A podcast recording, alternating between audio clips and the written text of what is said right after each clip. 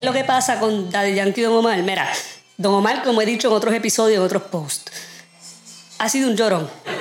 No supera su pasado y tiene esa neurosis, esa mentalidad negativa que le opaca a, a vivir su presente y construir su futuro. Daddy Yankee, el polo opuesto. Un ser completamente maduro y no deja que cosas negativas, a diferencia de Don Omar del pasado, lo limite a superarse. Entre ellos, él quería ser beisbolista y por el tiro en la pierna no pudo serlo. Pues, ¿qué hizo? Brilla por la música. Aún no, no, puede bailar, no puede hacer cierto ejercicio físico que sabrá Dios, ¿verdad? Este, en un futuro le, perjudique su sistema cardiovascular. Pero no se aferra a eso, sino vive el presente. Disciplina, motivación, estímulo. Una, tiene una psicología madura, por eso es comerciante, por eso tiene éxito.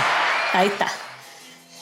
Y Tito el Bambino representa la opinión más madura de las gradas.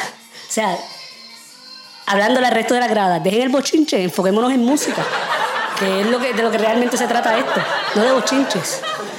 Nada, gente, yo creo que este es el resumen más objetivo y más directo y más resumido a la situación. Cuídense el corillo, síganme en Instagram, Twitter, Facebook, como Nauri Popcorn.